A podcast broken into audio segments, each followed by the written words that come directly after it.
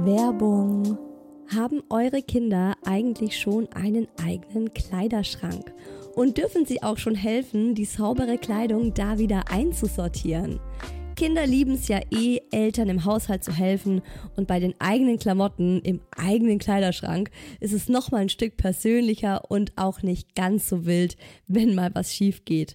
Und wenn's klappt, gibt's ihnen einen richtigen Selbstbewusstseinsboost und das schöne Gefühl, was erreicht zu haben.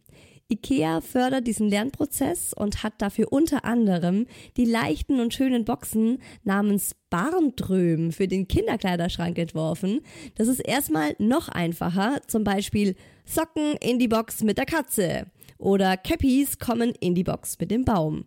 Was ich auch süß finde, sind die Chelpa-Haken, wo man zum Beispiel das aktuelle Kinderoutfit oder auch schon getragene Kleidung einfach hinhängen kann oder aber mit den Etikettenhaltern hängig, auf denen ganz einfache Bilder zum Beispiel von T-Shirts, Unterhosen oder Socken drauf sind und die dem Kind genau zeigen, was wo im Kleiderschrank oder in Box XY zu finden ist. Und nicht nur das Kind freut sich, weil es mithelfen kann und lernt selbstständiger dadurch zu werden, sondern es ist auch noch gleich alles sichtbarer organisiert und besser aufgeräumt. Für mehr Inspo in Bezug auf Aufbewahrung für Kinderkleidung klickt euch durch die IKEA-Website oder schaut im Einrichtungshaus eurer Nähe vorbei. Werbung Ende.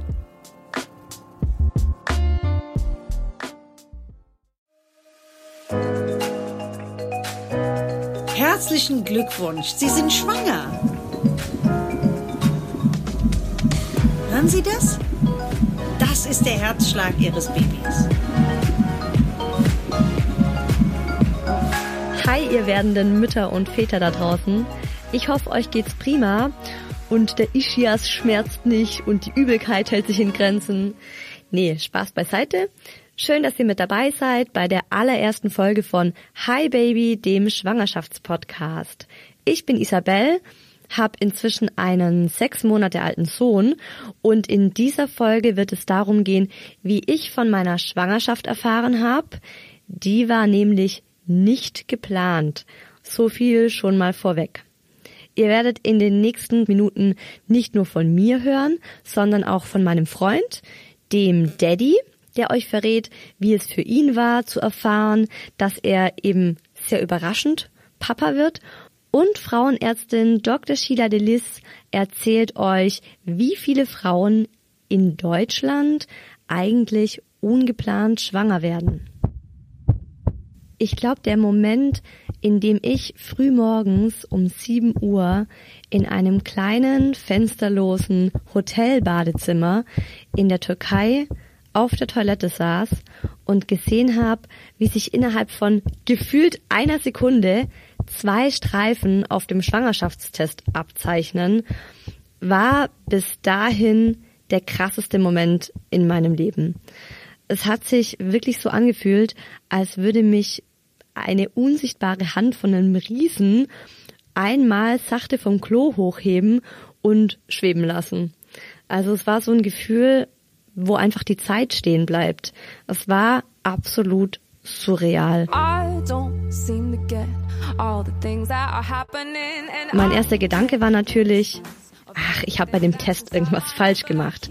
Ich habe falsch draufgepinkelt, ich habe den Test falsch gehalten aber gleichzeitig habe ich tief in mir drin gewusst, dass der Test stimmt und dass ich schwanger bin in der fünften Woche. Meine Periode war zu dem Zeitpunkt gerade mal vier Tage überfällig und eigentlich hätte ich das gar nicht so genau gewusst, weil ich nie so eine Person war oder so eine Frau war, die immer genau wusste, wann sie ihre Tage bekommt.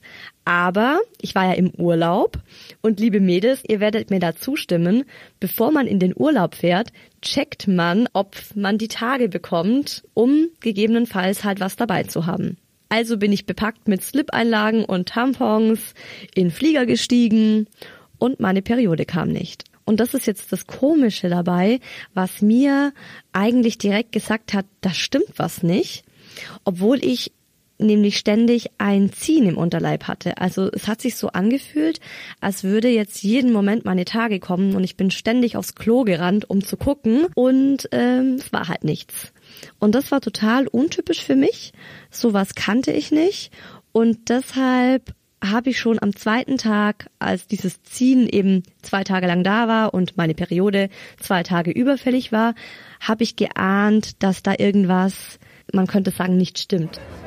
Am Tag, als wir den Schwangerschaftstest gekauft haben, mein Freund übrigens völlig unbeschwert in die Apotheke reingegangen, der war sich hundertprozentig sicher, dass ich überreagiere, waren wir abends noch im Restaurant weil ich wollte eben den Morgenurin abwarten. Das ist ja der Urin, in dem man dieses Schwangerschaftshormon am besten messen kann. Und ich weiß noch ganz genau, wie ich in dem Restaurant für mich im Kopf ein letztes Glas Rotwein bestellt habe. Und ich habe mir ein großes Glas bestellt, also 0,25, weil ich liebe Rotwein und habe dieses Glas genossen, weil ich mir dachte, ja, wer weiß, wann du wieder Rotwein trinken wirst. Ich habe natürlich am nächsten Tag dieses Glas Rotwein direkt verflucht, weil ich mir dann natürlich gedacht habe, scheiße, jetzt habe ich in meiner Schwangerschaft schon Alkohol getrunken. Wie dumm war das eigentlich von mir? Du hast doch geahnt, dass irgendwas los ist. Aber ja, ich habe dann auch später mit meiner Frauenärztin darüber gesprochen und die meinte auch völlig zu Recht, dass die allermeisten Frauen zu so einem frühen Zeitpunkt in der Schwangerschaft Alkohol trinken, weil sie ja eben noch nicht genau wissen, ob sie jetzt wirklich schwanger sind. Und wenn alle Frauen schon beim ersten Versuch schwanger zu werden direkt aufhören, Alkohol zu trinken, dann würden ja manche Frauen, bei denen es eben länger dauert, Monate oder Jahre lang nichts trinken und das, obwohl sie eben noch nicht schwanger sind. Ja, ist mir dann auch eingeleuchtet. Aber klar, Sobald ich mit dem Test die Bestätigung hatte, dass ich ein Baby bekomme, war sofort der Gedanke da, okay, dein Körper gehört dir nicht mehr alleine. Das ist jetzt das Zuhause für dieses klitzekleine Wesen. Ich glaube, er war da so groß wie ein halbes Reiskorn. Alle Frauen, die auch diese Apps benutzen, diese Schwangerschafts-Apps, wo dann immer so Lebensmittel die Größe des Babys anzeigen, die wissen, was ich meine. Und du musst eben als Mama alles in deiner Macht Stehende tun, damit es diesem Baby in dir so gut geht wie nur irgendwie möglich. Also das war dann schon auch direkt der Gedanke von mir und mir ist sofort durch den Kopf gegangen, was ich alles Schlimmes in den letzten Wochen gemacht habe. Wie oft ich irgendwas getrunken habe, dass ich im Flugzeug war, ich war sogar geröntgt worden, zwar nur beim Zahnarzt, also recht weit weg vom Bauch, aber trotzdem. Und ich saß da auf dieser Toilette in dem stickigen kleinen Bad ohne Fenster und mein Freund liegt im Zimmer nebenan auf dem Bett und fragt mich nur so und? Seine ersten Gedanken, als ich ihm die zwei Streifen dann gezeigt habe, erzählt er euch selbst in den Daddy gefragt. Wir sitzen jetzt gerade alle zu dritt, naja, was heißt alle? Die Katze liegt auf dem Kratzbaum und schläft, aber wir drei sitzen auf der Krabbeldecke und äh, hoffen, dass der Kleine jetzt nicht gleich weint, weil ich möchte dich natürlich noch fragen, wie es für dich war, als du von der Schwangerschaft erfahren hast. Äh, meine erste Reaktion war, oh mein Gott, oh mein Gott, oh mein Gott. Ich habe dann, ich lag ja noch im Bett, habe dann glaube ich nur auf die Decke gestarrt und konnte es kaum realisieren. Also ich war ja wirklich baff in dem Moment. Ich und dann, dann hast du ja erstmal den Test weggelegt, ne? Genau. Dann ist mir sofort eingefallen, Moment, es sind erst 20 Sekunden vergangen, jetzt legen wir den Test mal weg.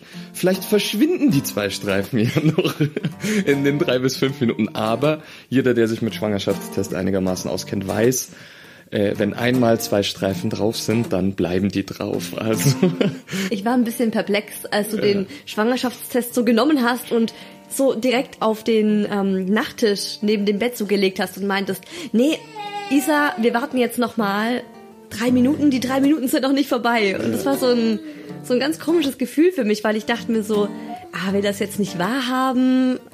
Freut er sich jetzt gar nicht oder was geht jetzt in deinem Kopf äh, vor sich? Ja, ich glaube, das hängt auch damit zusammen, dass ich dass man in dem Moment einfach überfordert ist. Ich glaube, das habe ich einfach gebraucht, um das zu realisieren. Also um, um halt wirklich sicher sein zu können, weil so ein lebensverändernder Moment, weißt du, wenn man das dann irgendwie falsch macht und nicht richtig macht oder sich irgendwie blöd anstellt, äh, ärgert das einen halt und da, klar, bevor man sich dann freut darüber, dauert es halt, bis man das tatsächlich realisiert oder verarbeitet. Nichtsdestotrotz kam sofort, also sprich nach drei Minuten, nachdem wir dann den zweiten Blick auf den Schwangerschaftstest geworfen haben und gewusst haben, okay, safe. Es ist wirklich so. Wir sind schwanger, kam dann sofort die Freude. Also ich erinnere mich daran, dass mir durch den Kopf schon so Bilder geschossen sind, du wie mit ich mit Sohn. meinem Kind. Ja gut, an einen Sohn habe ich in dem Moment jetzt noch nicht unbedingt gedacht. Ich habe halt an ein Kind gedacht, klar. Mhm. Wie ich halt mit meinem mit meinem Kind dann irgendwie so Hand in Hand äh, auf einem Wanderweg spaziere, irgendwo im Park oder im Wald und Echt? das Kind mich die ganze Zeit irgendwelche Sachen fragt, äh, Papa dieses, Papa jenes, was ist das und dies und dann versucht man irgendwie ihm gute Lebensweisheiten und was Kluges mit auf den Weg zu geben. Das hatte ich ja noch gar nicht Doch, in dem. das hatte ich sofort schon in Nee. dem Moment, als ich noch im Bett lag und Oh, äh, ja, auch die Schwangerschaft natürlich und äh, man denkt sich, okay, hoffentlich läuft alles gut. Wie wird die Schwangerschaft verlaufen? Diese, dieser Mythos natürlich, den man dann von, von allen anderen gehört hat.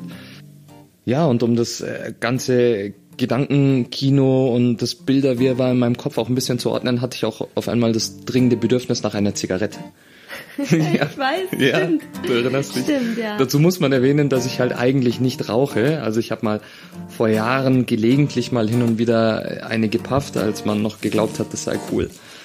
Ähm, aber in dem Moment habe ich das einfach gebraucht.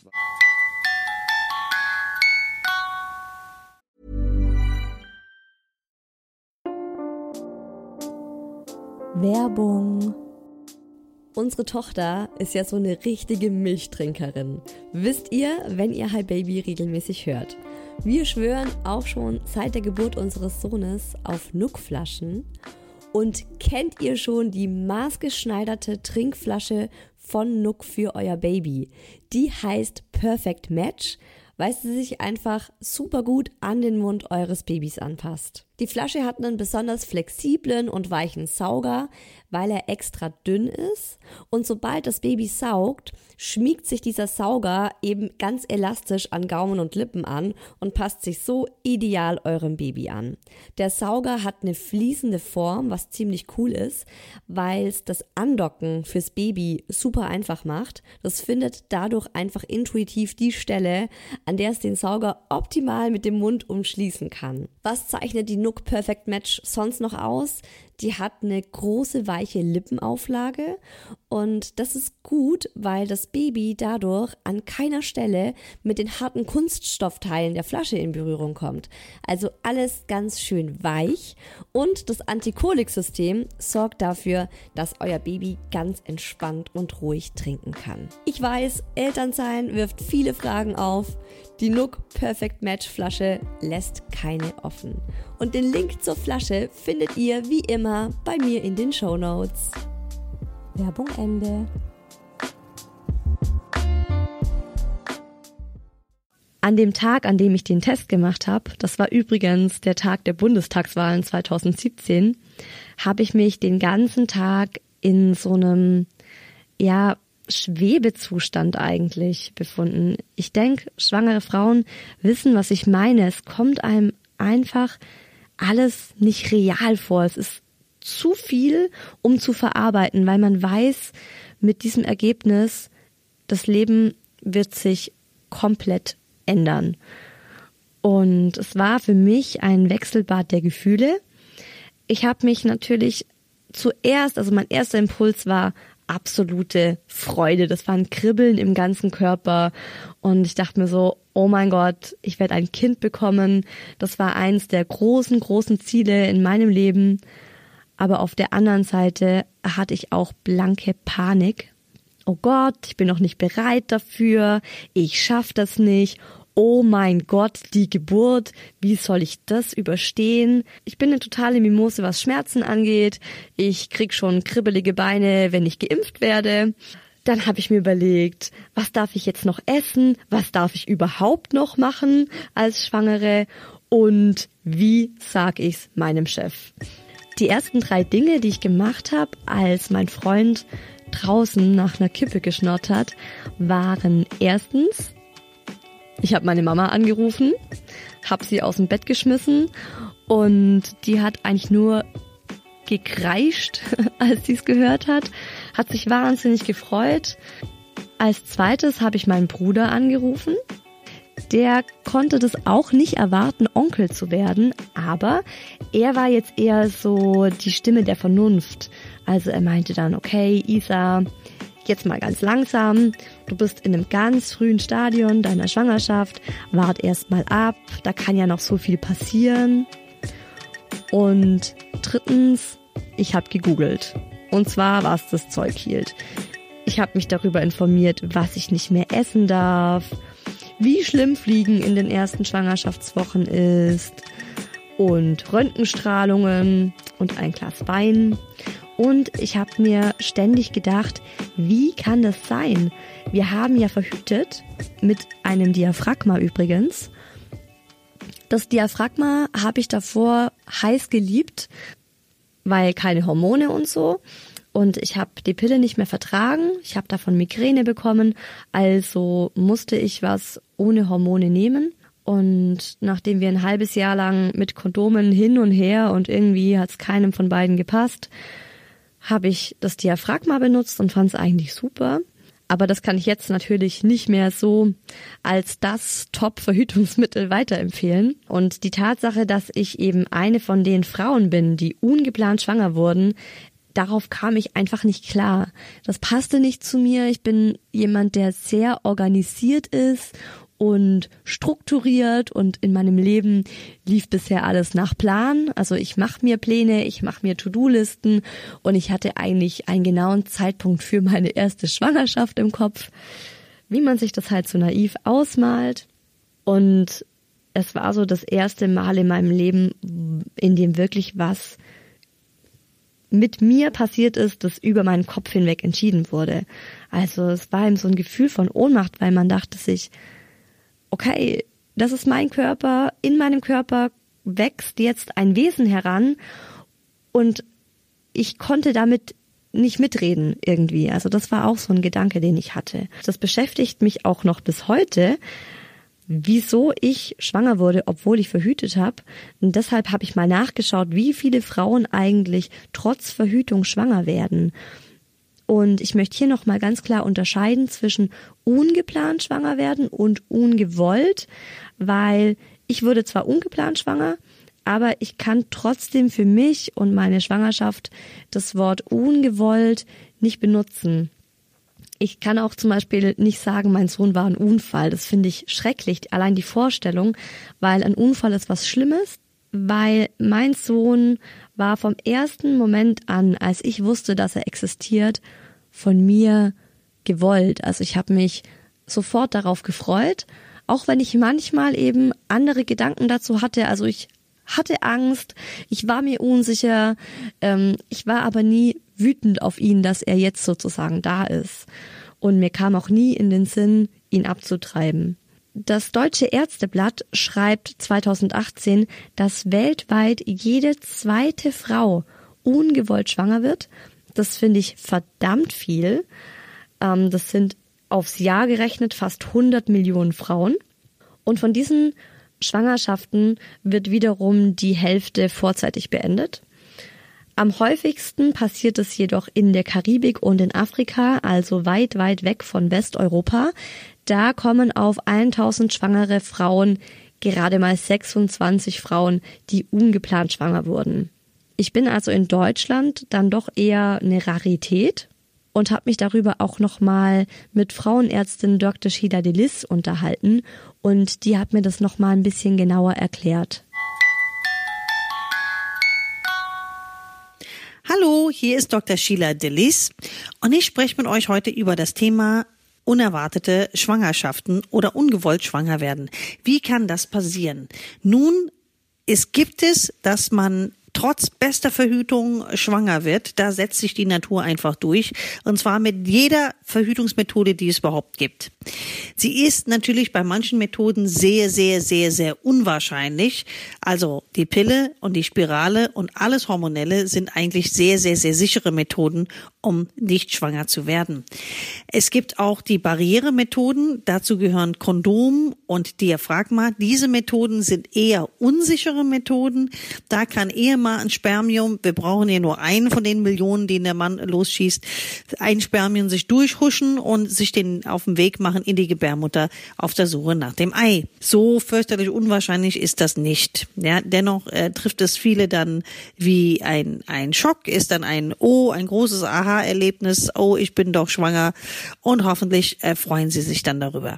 Bis dahin wünsche ich euch viel Spaß beim Schwangerwerden und beim Schwangersein natürlich. Also alles Gute wünscht euch eure Dr. Sheila Delis.